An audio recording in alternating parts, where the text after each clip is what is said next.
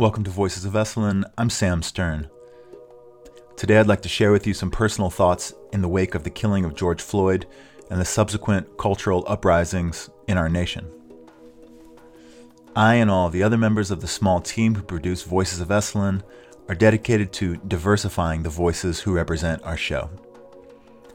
We are making a purposeful stance at this moment to dedicate a significant portion of upcoming programming to exploring issues of systemic racism, power, and entrenched privilege with the goal of cultural healing and cross cultural understanding.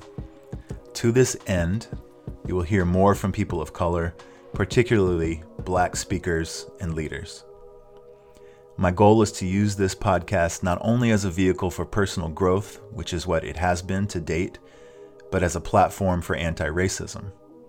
And what that means to me is to go beyond a stance of neutrality around racism, where I'm obviously against it, but not really doing anything specifically to combat it, and move into a proactive stance. Here, I hope to have the difficult conversations, I hope to voice the uncomfortable issues. And I know this is a work in progress. I guarantee it will be awkward at some moments. I guarantee I will make mistakes, but my pledge is to come to the table with honesty, with humbleness, with a willingness to listen, and most of all, a willingness to learn. Thank you.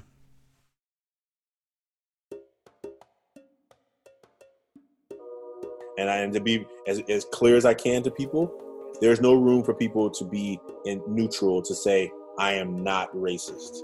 We need people who are saying, I'm anti racist. Because the neutral is on the side of the people who have the power. And as in a society that has created what it has created where we are right now, we need people who are saying, I'm against this. I'm not gonna silently say it to my friends or my one friend. I'm gonna say it so people know. And it's not to it's not to brag or boast. It's to say, I want this world to be different. Today's guest, Ashanti Branch, is from Oakland, California. In 2004, as a first year teacher, Ashanti started the Ever Forward Club, to provide a support group for African American and Latino males who are not achieving to the level of their potential. Since then, the Ever Forward Club has helped 100% of its members graduate high school, and 93% of them have gone on to attend college. A former Fulbright scholar, Ashanti was named 2010 Teacher of the Year from the Alameda Contra Costa County Math Educators. And today he spoke to Esalen's Greg Archer about his life, what it has been like to be a black male in the wake of the killing of George Floyd, and the 100,000 Mask Challenge. Ashanti, welcome. Hello, thank you, Greg. Good to be here with you. It's great that you are here uh, with us today. I really appreciate your time and appreciate the work that you do in the world, which is uh, dynamic, and you are a true change agent. So uh, it's it's great to see what you're doing, and um, I'm looking forward to sharing that with with folks that are tuning into this interview. Uh, so thank you, thank you, thank you, thank you. Thank you. Yeah. So um, you know, this is a, a fascinating time and a curious way to begin a new decade um, with first the pandemic and then the events of the last two weeks uh, with the death of George Floyd. Um, there is so much going on and so much uh, opportunity for us to pause and reflect. Uh, I want to ask you, how has this time been for you? You know, particularly the last two weeks? You know, for me, I think um, I always have to take a deep breath before I even start talking about it because I think it's so heavy and so rich. Um, I think for uh, the big part of it, I was not able to to breathe, like like literally. I was having such a hard time with it. I definitely wasn't sending any videos or making any posts. I was I was almost um, stunned and I and I hadn't even watched it. Like I, I knew what happened, and I saw a little small clip, but I I couldn't even bring my. Still to this day, I have not yet watched the video. Eight minutes and forty six seconds. I just I, I I don't even think I have it in me yet to watch it. Um, I can just feel it by just the image. Um, I, I read a transcript of his words, calling for his mom, like saying you're like I I just was uh, in disbelief into what I saw. And I think that what I had to do was just kind of go in first and really feel like where I'm feeling because I was enraged. I was I could feel why cities around the world and definitely around the country were on fire. I th- what I was seeing on the TV was reflecting what I was feeling inside. And as a person who does his work for healing, for health of, of our communities, I I want people to also understand whether they can deeply empathize. I think I was just like, why are people not even getting it? Why are people confused? Why are people changing the message? Why are people trying to make it mean something else? And I think that what I've been able to do over these last couple of weeks is I finally found my voice around it is to be able to speak in a way for myself. I, I, I don't claim to speak for any other people. I, I know what I do. I do research and talking to people all over the world. I talk to men, women, children around these masks we wear. I ask a lot of questions. I have a lot of data that I've learned from. But I don't claim here to say I speak for all black men. But I do know that the men who I've spoken to are feeling we've never had permission to feel. We're told that our feelings weren't validated, they're not they're not valid, that we don't have the right to feel that, that we shouldn't feel it because what happened to us was so many years ago, as if nothing eh, has carried over. and there's no residual trauma. There's no. I just think that people have been misled in, in, in, their understanding of not only history of this country, but what does it mean to work hard, and what does it mean to to have a have a legacy already built for you, or to grow into a, a legacy that was built that said you your value is so much little. So I think I've been just finally finding my voice. I've been getting to a place where I can talk about it because for so long. One of my interns last week asked me, he said, "Branch, why haven't you been posting on um, Instagram? You know, uh, like unfortunately, I'm the I'm the social media person, which probably shouldn't be the case. But he said, "Why haven't you been posting?" I'm like, yeah, "That's a great question." I said, I, I, I haven't known what to say.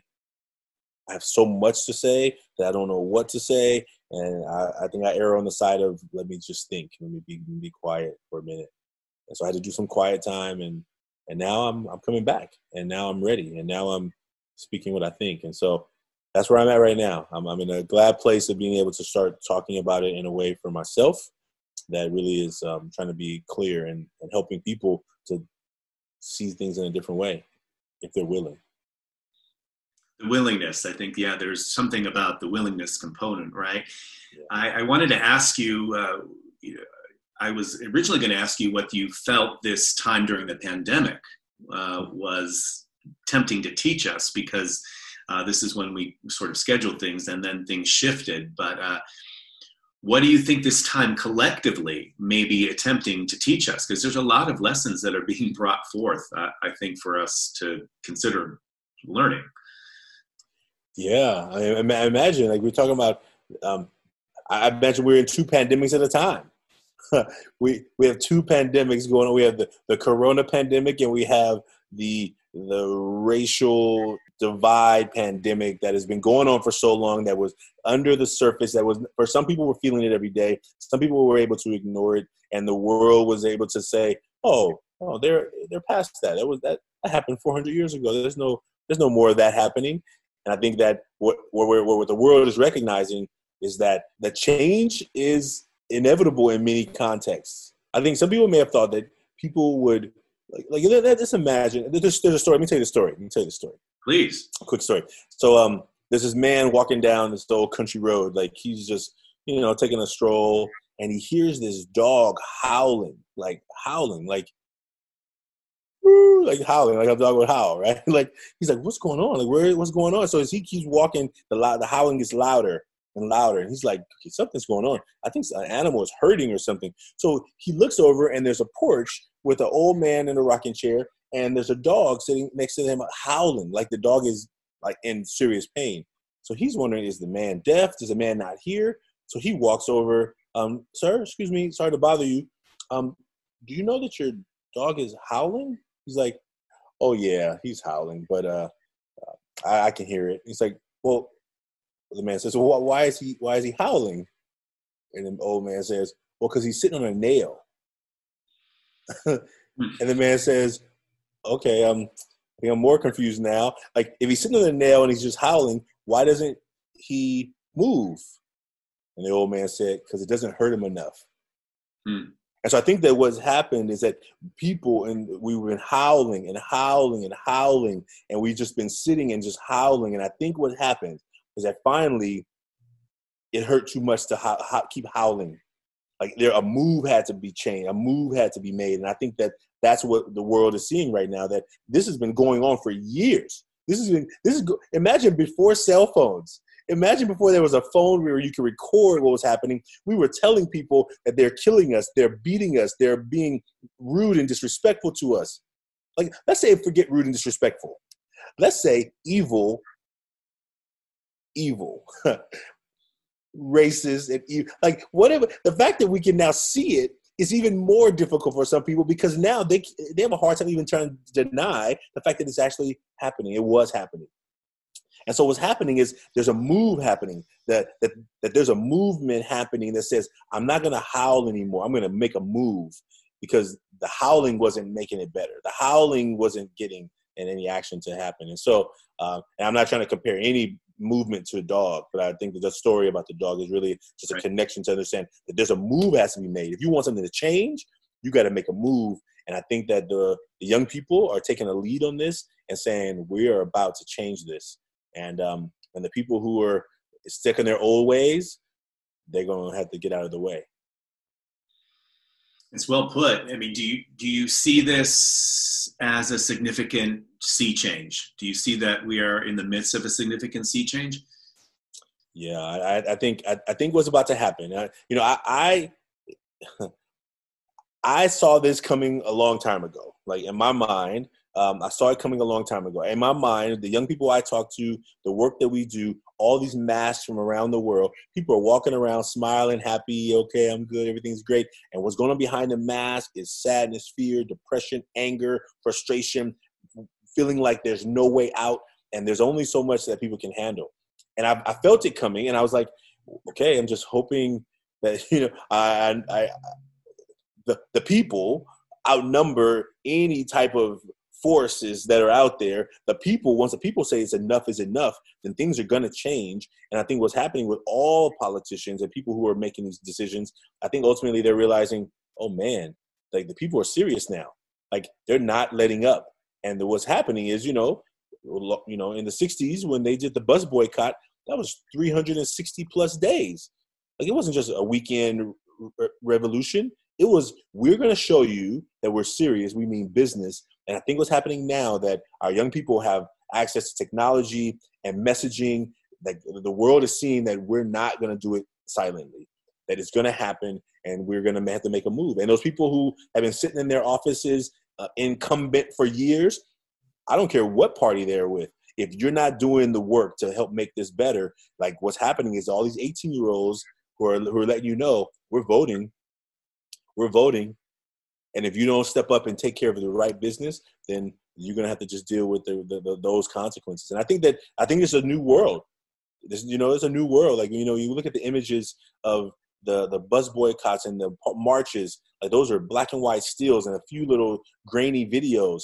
But now, as you can see, you could just go to any channel. You see people with their with their devices and these are the individual media people who get to see here's what's happening right here here's what's happening right here as before we just had to like tell somebody and hope that they would tell our story now we can tell our own story and i think that that's what the young people are doing i'm really thankful for the young people like i'm not old but i'm older right i mean i was on a march the other day and i was like they did a stop to let the back group catch up and i was like i'm glad we done and then they were like we're keep we're going more and i'm like my I was like, okay, you know, I, but I deep down, my, my body was hurting. I was like, this is this requires an investment. It requires an investment in energy and time and love, and it, it has to be uh, it has to be a, a, a, a effort of, of, of a, community coming together to say we we're not gonna we can't handle this anymore. We can't. We're not gonna just scream. we are gonna move, and, um, and I'm glad to see the moving happen making movement, taking an action. That really resonates. I really appreciate you saying that. Yeah, uh, it's it's such a a rich time to um, to move forward, and it seems that there's something really going on right now. I appreciate the way that you've eloquently stated all the things that you did about that. Uh, I wanted to touch about uh, touch upon uh, what it was like for you growing up in Oakland and and your your journey um, to Cal Poly and, and San Luis Obispo and and uh, moving into all sorts of other things, which we'll talk about in a moment. But what, what was it like for you um, as a youth in Oakland? And um, you had a, a, single mother who raised you and uh, was very strong. And so I was hoping you could talk to us more about that. Yeah, you know, I was. Um, thank you for that. I, you know, I get to bring my mom into the story. My mom is a big part of my life still. Uh, I am thankful for her. Uh, she had me when she was 22. She gave up her youth. You know, her uh, when I was 22, I, there was no way I was gonna have no child. You know, so I was like, I'm enjoying my freedom. I was in, you know, so my mom, you know, she was going to school. She um, was pregnant with me, and she she didn't just give me over to someone else. She she took care of me. You know, she raised me right, and she didn't just neglect me. You know, I see a lot. Of, anyway, I'm going. I've been talking to the general. Let me go back to my my story. Um, so we were we struggled. We struggled. My, my father died before I was born. Um, my, my, my father loved my mom. My mom loved my dad, um, but unfortunately, uh, due to somebody um, lacing some some 1970s marijuana with some some other chemicals. My, his heart couldn't handle it, and he died. And so I grew up in a world where I didn't even get a choice of like what world I grew up into. I had a new situation. He died literally three months before I was born. Hmm. My mom was like, "Wait, I thought I had two parents to help raise this boy, and now I got to do it by myself." Like, I think um, I'm just thankful for her. And um, so I, you know, growing up, you know, in Oakland, Oakland was was rough. You know, you know, it's, it's a very good, it's a very city where you know, it's to test you.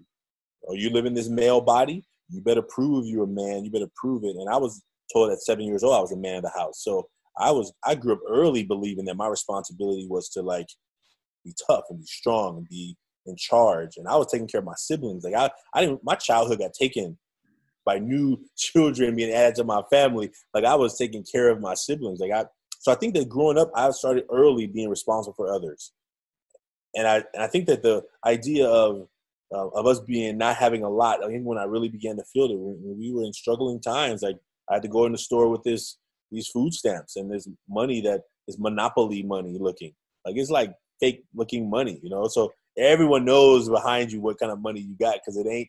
It comes out of a little booklet. You got to tear it out. It's like certificates. it's like it, even sounds different, right? It's like it, it, it, was fake, right? And so I would like take a long time in the store. I'd be like, oh, you can go ahead of me. I remember just feeling shamed and feeling like, man, I remember getting, you know, free cheese and free peanut butter, like peanut butter that you can't even spread, right? Like just, I think about those old stories of like trying to make a peanut butter and jelly sandwich, but peanut butter that rips the bread. Like, like what? I feel it right as I tell a story, right? Like, why us? Why can't we get the smooth peanut butter? Like, it was just what we had, and we just made the most of it. And I think looking back, uh, it all had to happen to be for me to be able to tell the stories and to be who I am today. But while it was happening, it was horrible. Mm. While it was happening, it was sad and it was frustrating. And, and so I think that I just uh, my my vision was that when somebody told me that there was a way out, like if you work hard and go to college and get a good job and make a lot of money, then you can live happily ever after. I was like, I'm a math person. I, I can that's all day long. That's all day long. I got I can follow those instructions, work hard, go to college, get a good job, make a lot of money, live happily ever after. And I was really good at math. So I'm like, I'm following the formula. So I go off to school. I mean, it, it wasn't a smooth journey, but I went through the process. Middle school is when I got my act together because I was on the wrong road. And finally, a teacher changed my life, and I went off to college. And then um, you know, I mean, I'm, I'm speeding the story a long time. I mean, I'm speeding a long story really short, but when I going to college was a big deal, right? Making it to making it to 18 was a big deal in my community. You made it to 18, most young men, you were like, hmm, are we gonna, who's gonna who's gonna make it? Who's gonna make it of us to 18, right? Because imagine that when that's a surprise. You know, I was already in college when I turned 18. I mean, I I turned 18 in college, so I was 17, graduating high school. And I came home for Christmas break, that's when I turned 18. And we, my friends, we went on a little celebration, right? Because it was like, you made it to 18. Not only did you make it to college, that wasn't even the first celebration. It was like, you made it to 18 because living where we lived, there was such a, it was, so tense and, and challenging. And so going off to college and graduating in engineering and then coming back to, you know, the Bay Area, making money, it was like, oh, wow, you, you fulfilled the dream, you know? And depending on how deep you want to go in the story, like I just realized that I thought I was following the dream to have happiness ever after. But once I was making the money, I wasn't happy ever after. I was happy at happy hour. I was having Friday about 5 p.m., maybe 4:30. Happy hour starts. Sunday around 7 p.m. It's like, oh, I gotta go back to work. And so you're like, all right, well, and then the journey. External thing out there doesn't, you know, it's the money, the job, that all that out there really doesn't really. It's it's the inner work, right? Uh, I'm curious. What is your mother's name? My mother's name is Glenna. Glenna. It's beautiful. Yeah. And what was the name of the teacher you said that really helped you shift things? Yeah, Miss BP. Miss BP. BP. Yeah, Miss BP, Miss Bartlett Preston. Miss BP was uh, my English teacher. I hated English. I, you know, I did the work because I liked her. I was, I was actually, I had a crush on her probably, but I don't know. I just remember I would have done anything she asked me to do, even though I hated English. But I remember one day some kid put a tack in my chair, and I, when I sat on it, I yelled, right? Because I, I don't, I don't, I don't hold pain so so toughly, right? So I sat on this tack. I'm like, ah, I screamed out loud. She's like, "What's wrong with you?" Yelling out of my class. I'm like, "There's a tack in my chair." And she was like, I'll see you after school for detention. I was like, what? How dare you give me detention when it's not even my fault? So I came to detention because I knew that she would call my house if I didn't. And um, there's one thing, one I'd rather go to any detention that has somebody calling my house and making my home my home life more chaotic than it already was. And so um, I show up to her detention. She's yapping, and she said one sentence that changed my life. She said, um, "Life doesn't give you what you want. Life gives you what you get, and you got to make the most of it. And that sentence changed my life. Like that sentence is what made all the difference. And I remember like I don't know if it was the next day or the next week, but teachers were like, "Ashanti, are you okay? Like you're really paying attention. Like you're really doing you're really doing the work." I'm like, "This work was never hard. It wasn't that the work was hard. I didn't care about the work. I had my own problems in my own life to think about than thinking about your stupid history or social studies or cares about that stuff. I got I got my own social stuff I need to study in my own house that's a chaos mess. I got a lot of history in my own house I need to deal with. I don't care about these dates, some some whatever, right? I, and so that's how when I got my act together, it all changed because I was like, okay, school is my ticket out. If I'm gonna make my father proud, I was like, you know what? He didn't get to see me, but I'm gonna make sure that whatever I do, that I make him proud. And that's how I changed my context that day or in the next couple of weeks because it all changed after that. Wow. And what was your father's name? My father's name was Delta, Delta oh. Branch. Love that. I think it's fascinating how one person can really help change or shift our perspective and uh, really change a, a, little bit of the path or a lot of the path that we walk on, right? And what a great teacher um, she was. Wow. Yeah. Um, you and, were, I try, and, I, and I use that. I tried to use that st- that phrase she used on me. I probably used it several hundred times. and every once in a while it works. And then I have to make up my own phrases. I'm like, okay, let me say it my own way. And, and, and this, I think is why I became a teacher. I think it's deep down, all these seeds that were planted were all the seeds that helped bring me to today. Yeah, yeah. Well, you were a first year teacher, uh, if I recall correctly, when you began the Ever Forward Club. Yeah. And so, what was going on with you then as a first year teacher? And when did it hit you like, oh, I'm doing that? I'm doing. well, I was failing. First of all, I, I didn't. I didn't. I, I didn't know. I wasn't planning to start a nonprofit. I mean, you know, I'm, I went from an engineering career to a teaching career. My salary dropped by 66 percent. I remember the first check. I thought that it was an error. I had to call HR. I'm like, "Hey, uh, what happened to this check?" And they're like, "Yeah, that's it." I'm sorry. And I was like, "What's going on?" Like it was a whole new world in that way but I was like doing a bad job as a teacher. I felt like I was 100% committed to the work, but I wasn't reaching a lot of the students who looked like me, who were like, I mean, there's some kids I've learned as a teacher, there's some students that if you don't show up as a teacher, they'll make up their own homework. Hmm. Like, you know, you come back after a day away, they're like, here's my homework. I'm like, there was no homework yesterday. Like, no, I made up my own. but some students, you can go to their house and deliver the homework and they're not doing no homework. Hmm. So you have all kinds of students you're dealing with. And I saw students who were really smart but were doing no work. And I was like, why am I, what's wrong? You're smart. I can see it. Why are you not doing the work? And I knew that those are students I wanted to reach. And so I invited some young people to lunch. I said, look, some young men, I said, look, I'll buy you lunch once a week. In exchange for lunch, I want you to teach me how to be a better teacher. And that's how the Ever Forward Club started. It was those lunch meetings that was like me trying to figure out, look, if I'm, if I'm gonna stay in teaching, I better learn how to do a good job at it because I can't blame the students that you're not learning. You're smart. I can see you're smart. But why are you not learning? Well, either I'm not engaging you enough or I haven't found the spark that's going to help light your fire so that you can be who you dream of being. And that's how it all started in 2004. And um, it's been a wild 16 year journey. You know, I, I never thought I would be teaching this long or being in education this long, but I'm clear that how the journey. I think what um, as Steve Jobs said, you can you can put the dots together looking backwards, but when they're going forward, you're just like, what the heck was I thinking? Why would I leave all this money to come into a job where you first no appreciation? Everyone says it's noble, but I don't know if that's really appreciating you or just like some great way to make it make you feel good. Right. but like noble effort or yeah, yeah. Yeah, such a noble job you have. Wow. Wow. Yeah. Yeah. But I think yeah. So, what is it like for you, or what has it been like for you mentoring youth? Has there been a common theme that has shown up? Has there been, uh, was there a, a, point along the way where you're going, ah, okay, I'm on, I'm, I'm really on some kind of mission here? I think that those first lunch meetings was when it all kicked off.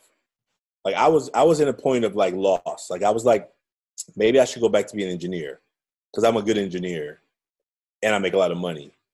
But I'm being a bad teacher and I'm not making no money. So I was feeling like, first of all, um, professionally like a failure, financially like a failure, and on other other measure of success, like what am I doing? I'm not even. I, I want to be here, but I'm not making a difference in a big way. I'm not making I'm not making a living that I can even live off of for the most part. Um, so I think that what happened was when, when I invited those gentlemen to lunch, and they began to talk about stuff I used to talk I used to think about when I was in high school or I was in middle school because when I got my act together, I was already in, I was in, in my last year of middle school. I realized, oh, they didn't have a Miss BP. Mm-hmm. They didn't have anybody who caught them and said, "Hey, you're not on the right road. Get to the right road because you're too smart to be playing like you're dumb." And that is when I when I realized, oh, this is what I'm doing. I'm doing what Miss BP did for me, but I'm gonna do it in a different way because I'm doing it primarily for these young men in my class who I identify with, who I'm, and I think that's how it happened. That that's what kicked it off. And when I saw them, they were responsive to it. They they showed up. Now we had we had lunch every week, so maybe they showed up for the food, and I was, a couple of young men said, "Yeah, I originally just came for the food," but they realized that it was more than just food. It was a brotherhood, and I think that I was building what I needed at that time. You know, even when I got my act together academically, I was still struggling emotionally and socially in high school. I mean, I was a almost a 3.9 student, but emotionally, I didn't have anybody to talk to about stuff. I was, man, it was it was it was pretty lonely in that way because you just keep it to yourself. And so, what age were you when you began the first first the the Ever Forward Club? Wow, I gotta subtract sixteen from where I'm at now. I, mean, I was like, I think I was twenty something, late my my late twenties. I think I was 60, 14, 16. I, I'm a math teacher. I should be able to do this math pretty quick. I was like 28, maybe 28, 27, 20. Because I was in college for six years. College took me six years, right? College was tough for me, so it took me six years to graduate as an engineer in Cal Poly. So yeah, it was like 28 around there. Well, it's interesting to see the evolution of the Ever Forward Club because uh, you were awarded a Fulbright Exchange Fellowship to India, yeah. Rotary Club Cultural Ambassadorial Fellowship to Mexico, and, and, in 2010, Teacher of the Year Award from the Alameda Contra Costa County Math Educators, which yeah, all that brilliant. And the fact that you're mentoring youth, another you know fascinating thing. What do you feel that they are resonating with with you?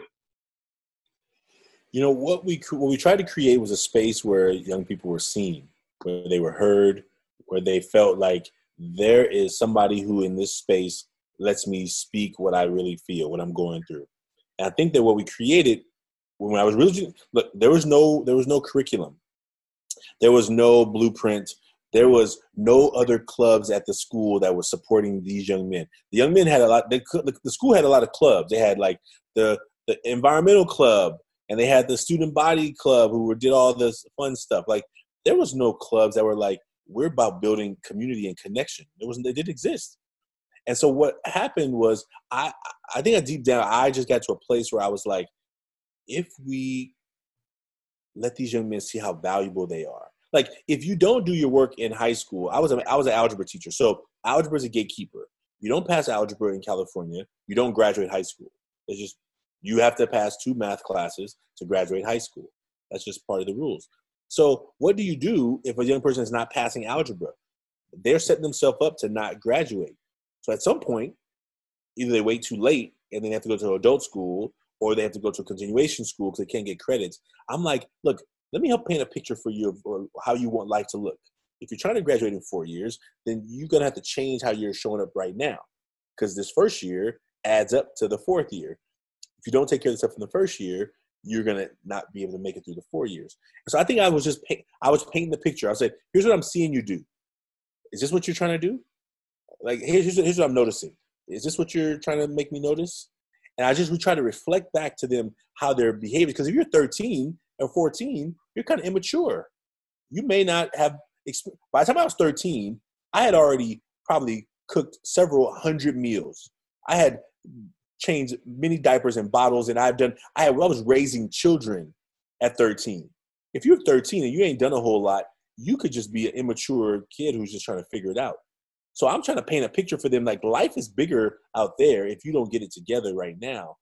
And I, because I had gone to college, I, I didn't go to college to be a teacher. I went to college to be an engineer, which was a very demanding, and you got to go through a lot of extra work. If you have a goal, I tell students, oh, I just want to graduate so I can get a job. I'm like, well, look, where you going, you ain't gonna graduate. so maybe if you're just trying to, if that's all your only goal in life is to get a job, that that's gonna be pretty easy to do if you just take care of this basic stuff. But if you don't take care of it now, you're sabotaging your 18 year old self who's not going to graduate, and then it makes it limited on how many jobs you can get. I was just trying to paint the picture of what they were doing and how I was going to set them up for not what they think they were trying to get. And so I, my job was like ask a lot of questions. I didn't do a whole lot of advice. I mean, I, I, I have advice, but I was more like, tell me what you want, what you're trying to do, what your goals are. Okay, so right now this looks like this. Uh, you're you're you're not you're not even getting close. So tell me what you need to change. So like I would ask a lot of questions to help them like make their own story what they're going to do. What are you going to do to change your life? And when we started the club, what young men got to do is I would ask young men, hey, who can help him?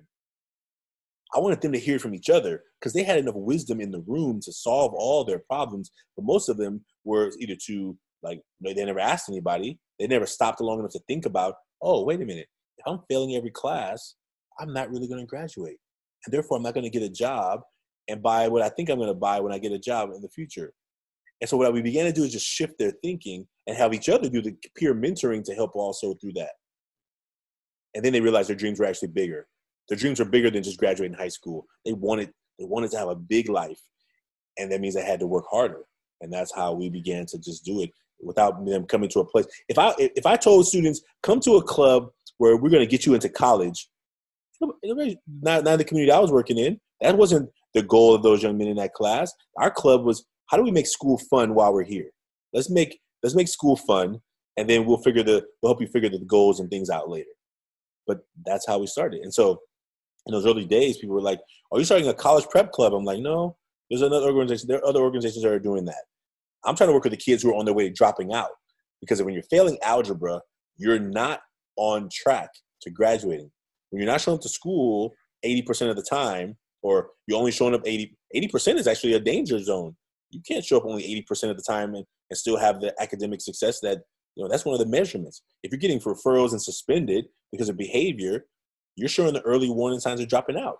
So why don't we show them what they're doing to themselves, paint the picture of what it looks like down the road, and then ask them, is that what you want? And that's where the young men began to thrive. And so I I think that early on I was not I didn't know I was starting a nonprofit. Like if you told me I was creating a nonprofit, I would have been like, no, I'm not. I'm already a teacher. You don't get more nonprofit than that. Like I didn't think it was possible to get more nonprofit than teaching, but uh, I found out you can. I found out you can. And so now there are there ten or more than ten Ever Forward clubs. So so it's been an ebb and flow of the clubs, right? Like trying to figure out the model that scales and that grows. Um, I think that right now, this year, we actually only had three clubs going into the year because we started after the documentary came out in 2015, The Mask You Live In. We began to put a lot of energy into the 100,000 Mask Challenge, our, our global movement. And so what's been happening is, you know, when I was just a teacher running one club and then running two and then growing the clubs, um, that's when we only had Ever Forward Club as the programs. Then we realized, well, our work is in many areas. How do we have more leverage? Well, if I go into a school and work with 10, 20 young men, that's beautiful. But if I can go into a school and work with the teachers and help them get more well so that they can be better to work with the students, then I can have a bigger leverage effect, right? So we began to like when I when I left my fellowship at Stanford, I did a fellowship at Stanford at the D school. That really work began to like ex- expand our work into growing to serving educators as well, so that they can have a ripple effect on students in their schools, and then doing work with parents and teachers and social workers who are working with students and young people in all kind of areas. Yeah. Beautiful. You mentioned the the mask challenge, the hundred thousand mask challenge. Yeah. And I'd love to talk more about that right now and and and how that is evolving and what we need to know. Yeah. So, hundred thousand mask challenge uh, was a campaign we created to help people around the world realize they're not alone. And it, it, it's a it's a simple task. It's a one picture and six words and we have a card that people use. Uh, there's a tool we use. Um, it's you know, can see really well. I'll, I'll, I'll share this with you so you can see it. Um, and there's a website. So we we created a digital tool, especially during this COVID time. We have created a digital tool. Um, we were a LinkedIn Compassion Award finalist, and that helped us to really get this site built. And so it's a uh, 100kmasks.com. Um, and and the, and the actual the, the campaign is actually growing because this year, this summer, these interns are growing it into another movement uh, to collect a million masks from around the world. And so what happens is the mask is three parts. The front of the mask is the things that we gladly let people see, and the back of the mask are things that we normally don't let people see. So yeah, explain that a little more. So I, I remember yeah. this at Wisdom 2.0 because I received this wonderful card you gave me, and yeah. you said write down on one side this thing and write down on the other side that thing. Mm-hmm. So, uh, so, uh, but I think you can explain it a little more eloquently than I can. Yeah, so so I'm, I'm gonna show you a mask, and so basically, if you look on the left side is the front of the mask. These are the things that we gladly let people see. These are things on the front. This is a 13 year old male from Jacksonville. So he writes happy, loving, uh, funny, wild, uh, and a few other things. Outgoing. Yeah. Yeah. Yeah. That's the front of the mask. These are the things that we gladly let people see. And then the back of the mask are the things that we normally don't talk about or don't let people see. And so he wrote sad, confused, depressed, scared, bound. Uh, might have might have bound something. Uh, yeah. Uh, he's 13 years old. Yeah. And he put PTSD, PTSD there. Yeah, yeah. At 13 years old. Yeah. Might have to, he says, it might have to chains, bound in chains, something like that. Scared, ADHD. Yeah. Just, and, and these are, and this is, I mean, this is not, I mean, this is absolutely uh, beautiful, right? But it, we see this all over. We see it all over. We see it all different ages. Here's a here's a man, uh, 53 years old. I'm, I'm gonna show you this one. And um, I'll send these to you so you can see them also. But I think hopefully people can see them. Um, the front, everything's okay. Mr. Normal, funny, upbeat, right. clever. In the back, stress, concerns, awkward, uncomfortable, issues, tied in knots. Mm. From a 13 year old young man to a 53 year old man from the other side of the country, Jacksonville, Florida, Oakland, California. Like, imagine like how different we think people are because they live over there or they're in that place or they're that age. Oh, you're 53. You should have it all figured out. But we're all we're all wearing wearing some masks. And and, man, and I'm not talking about the masks that people see people wearing right now in the street to protect themselves from this virus. I'm talking about these proverbial masks. Imagine the fact that I think even right now people are getting a more sense of how masks uh, keep us con- uh, disconnected. Mm-hmm. Yeah, I was gonna it's interesting the like you, this whole hundred thousand mask challenge developed, and now we are literally behind masks. You know, millions of them, millions. it's if not if not billions, if not billions of people in the last six months have worn a mask to protect themselves from something you can't even see. Mm-hmm. Mm-hmm. And imagine how many masks we have to wear every day that people can't even see to protect us from what we are seeing and experiencing. Ooh, look at that one. I even that I gotta write that one down. Like it's probably tweetable too. Somewhere on Instagram, but oh man, really good. That's really good. But I, I, it's interesting because um, some of us, many of us, may not uh, feel that there's a safety or permission to express how we're really feeling, right? And That's so right. we have this external veneer, and that's going on. But what's really going on is all that stuff, uh, right. you know, within, within. Uh, this so so there's a so there's a mass challenge going on right now, and your Yeah. goal is to uh, Well, our, our goal, the original goal was 100,000 masks. We called it the 100K masks challenge. So 100,000 masks. And then we were like, we've been working really hard on this. And I was like, the original goal was called the Million Mask Movement. And what we've been doing, what we with our interns and some, we have like six young men who are in high school. Their uh, their their job this summer is to create a campaign for the Million Mask Movement. So we're actually just up, we're upgrading the challenge. Like I felt like we our goal was maybe too small. Maybe the hundred thousand wasn't exciting enough. So we, we we're upgrading the movement. I mean, we're you know the first goal is still a hundred thousand. You got to get there before you get to a million. But we're, we're we're setting the goal to collect a million masks from around the world. We've so far have uh, forty four thousand masks from sixteen countries, um, and that's just with a little small team of you know a small nonprofit that is now. But we're we're in a phase right now where I think that people are becoming more aware, and I think that we're we're, we're connecting these dots, and um, we're going to get people to make masks from around the world, and I'm super excited about that. And for people to learn about that, they can go to the everforwardclub.com, right? Dot org dot org. So Everforward.org, ever folks. Um, yeah, And you can see it all there and learn it all there. You can make a mask, and you can make a mask online. It's digital. So some people, when we go to workshops, when we had live workshops, people would make masks on these cards. Um, when when we now are not live with people, we can they can go online and make their mask, and they can see the fact that there are people from all over the world and probably in their same city or in their same age group or probably their same gender um, who are dealing with similar things. And it's right recognizing that wow, I'm not alone. Like I mean, somebody else. Uh, imagine if you were 13 and going through all this stuff, and you thought you, nobody else was going through it, but you saw, wow, there's a 53 year old man on the other side of the country who has similar words as mine. His words are just fancier. Right. You know what I'm saying? I would do this with you right now, actually. Yeah, absolutely. I don't know if you want to do one too. Do you want to do one? I will absolutely. Okay. I'll just take a piece of paper. There you go. And the way we do on a piece of paper, you just fold it in half, and then you just use the left side and the right side. Take a piece of paper. Yep. Fold it in half. And on the left side is the exterior of what I'm presenting to the world, right? The the fir- the, fir- the first step is to, on the left side to just draw a mask, draw a simple mask or whatever you Okay. think a mask looks like. Yeah. Okay. And then on that side where the mask is, think of the mask as a representation of you. What are three things that you gladly let the world see? What are three qualities of yourself that you gladly show the world?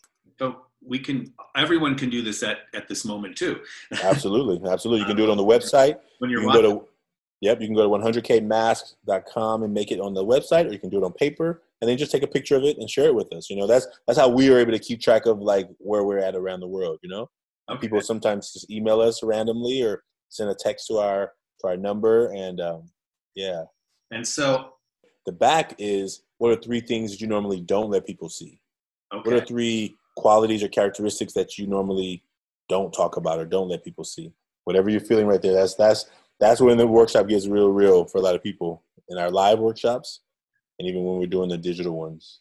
Yeah. Now, just say just take a breath right there. Take a breath. Just whatever you're feeling, just take a breath. All right. And what I want you to recognize right now, what you're feeling, wh- wherever you're feeling, is that people all over the world have have been doing this, and we have people who are afraid in that moment. They're like, "Whoa, what what did I just write on this card?" And we're in this live workshop. People sometimes are like, "Uh oh, who's gonna see this?" Right? Even though they're anonymous. I guess anonymous, right? Now you and I, what you just asked me to do right now is beautiful because it's actually going to be the theme of our new podcast called "Taking Off the Mask," where we invite people on the show to just um, go through this experience together, making a mask. What that feel like? What would it be like if you could be if you didn't have to keep this stuff on the back of the mask? What would it be like to have a place where you could talk more about what's on the back of the mask, Like that's what we're asking people to be able to recognize.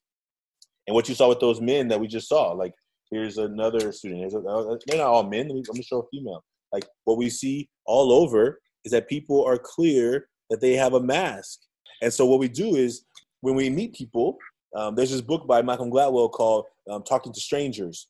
A powerful book. If you haven't read it, I mean, absolutely powerful. Like when we meet somebody as a stranger, we're meeting their mask. We meet who they want us to see about them, what they're willing to let us see about them, and there's so much stuff that we can't see. And I think that what we're talking about today, in this, in, in what we talked about this start this call with, is what's going on in our world. Is this police, these challenges with police, right? When we they meet one of us, then when they meet me, I can't tell they're afraid of me. I, I'm afraid of them. So what happens when two afraid people are trying to pretend like they're not really afraid, and now there's we're not being genuine in how we're communicating. I'm nervous that I'm going to die. They may be nervous that they think I'm going to do something to them. And we're operating on these different types of places, but we're not talking about what we're feeling. We're, we're wearing our mask around it. And right. I think that that's how we do it. And so I, will I'll share my mask because I think this is, is you know, and, and I would say you don't have to share yours, but I think once you think about it, share. My, share. oh, right on, right on. That, and so I, um, the vision for this, for my the podcast is going to look like this. It'll be like the person would have made a mask. I'd make a mask. Take a breath, and then we just I just tell you what I wrote in the front, and I'll tell you what I think I let people see, and then I'll tell you what I we decide we're gonna get to the place where the person says, hmm, I'm not sure if I want to tell, but we'll just maybe tell one of them, right? Maybe tell. Um, so, you want me to go first? Sure. Okay. So on the front, I wrote uh, funny, serious, hardworking. That's the that's the. I should have just showed you how. I should have covered it up. But the funny, serious, hardworking is the front. Is what I I try and let people see. Um, and the things I normally don't talk about, things I normally don't about, about I don't talk much about is a fear of failure, sadness about death, and sometimes feeling not enough. Mm. Mm. And those are those are parts of my mask. Yeah, taking that in. Yeah. Like really taking that in. Thank you for sharing. Yeah, thank you for asking. Yeah. Um, I guess I can share mine. So it's outgoing, funny, and strong, right? Yeah. And then on the back, vulnerable, frightened, and uncertain. Yeah. Yeah. Yeah. Yeah. and being in this moment with you and having um, the space for that, these moments, like your moments and my moment, uh, that is quite powerful. It's quite powerful. And, and, imagine what we tell educators and students and teachers, and we, and we we give this campaign away. We created it so that people could come together and build community and recognize there's way more going on than any of us would ever know just by looking at each other. Like I, I, I, I tell people, we're not telling people they shouldn't have masks. We're just saying do you have a safe place to go and talk about it? Or do you have a place to go and take it off?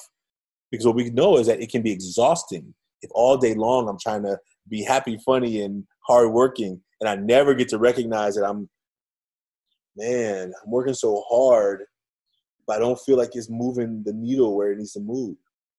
Mm. And luckily, I have a men's, I have a team of men. I'm on a men's team. Luckily, we've created a space for young men to come together and say, "How are you doing for real? Like like for real, for real, you know, and to know that you have a place that people are going to listen, not trying to fix you, help you if you want help, but just hold space so you can just be heard and seen. That's what we need. That's what we, our world needs more of. And I think that what what what has been happening in just this uh, onslaught of emotions happening is that people haven't had a place to talk about how they feel. They've been told that they shouldn't feel what they're feeling. They've been told that what they're feeling is unreasonable. Right. And, right. And yeah. in the storm. You have a, a, workshop in September 18th through 20th, Men in Masks, returning to the authentic self at Esalen, yeah. uh, which uh, promises to be illuminating. Uh, and, and, folks, you can learn more about that at esalen.org slash learn.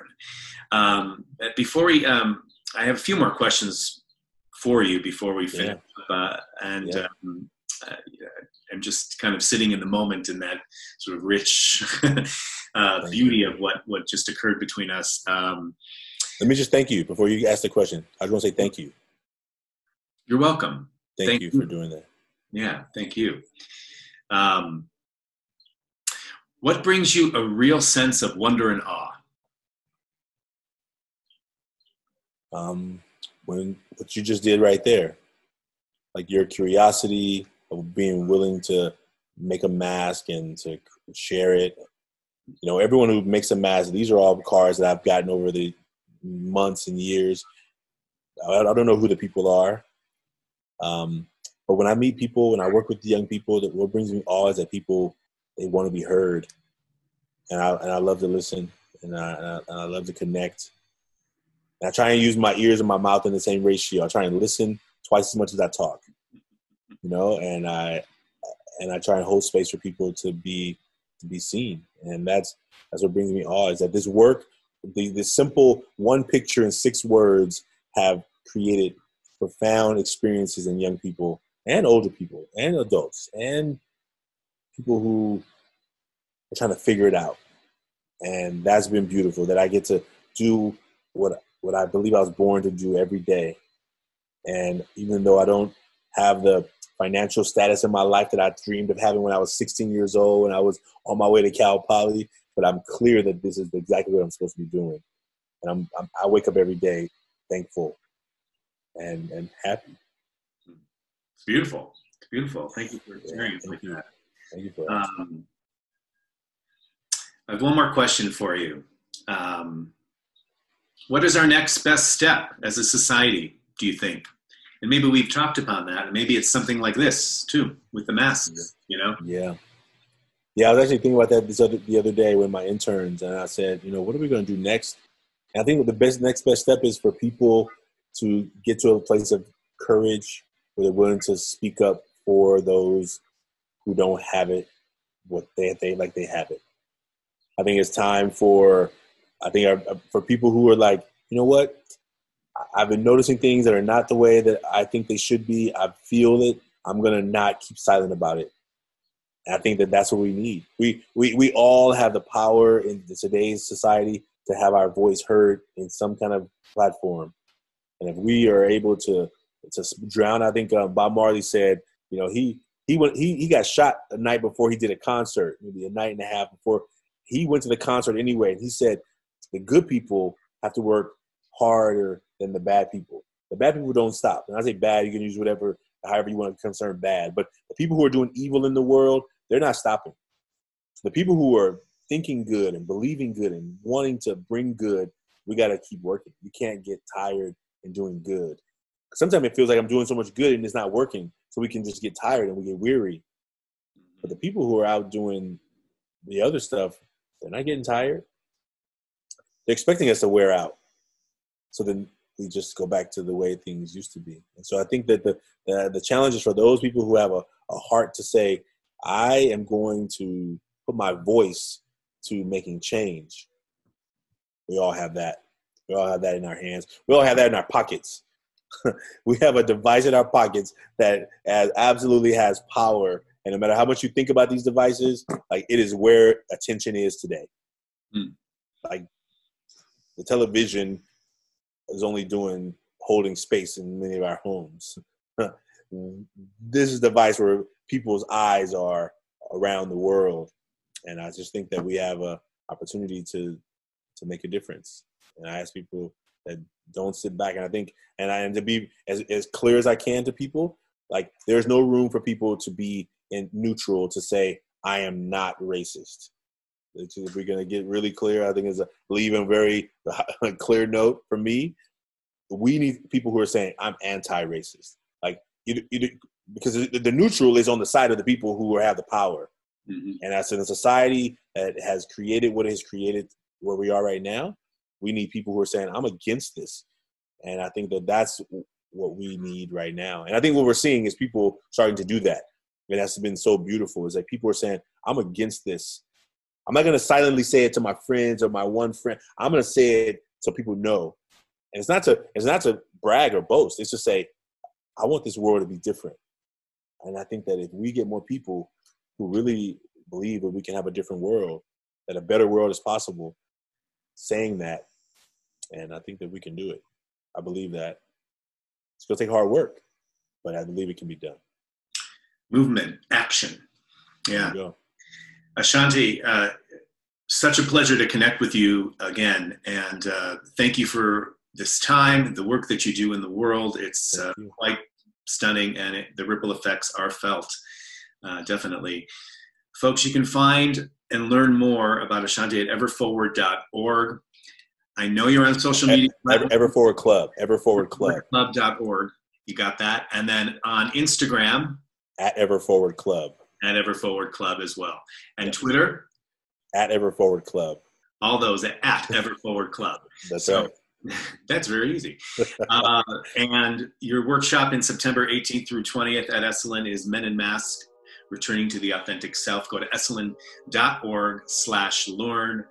Uh, stay in touch with us uh, on our website. We have all sorts of uh, blogs and uh, stories there for you to connect, especially during this uh, curious time, the beginning of this new decade. Uh, Ashanti Branch, thank you so much for joining us. Thank you. Thanks for being. Thanks for having me.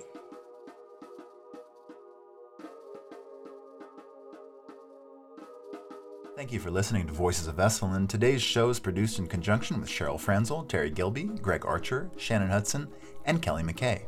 Our theme music is by Nico Holloman. You can find all of our podcasts on your favorite podcast player, as well as at esalen.org. The Esalen Institute is a nonprofit organization. Our show is made possible by your contributions.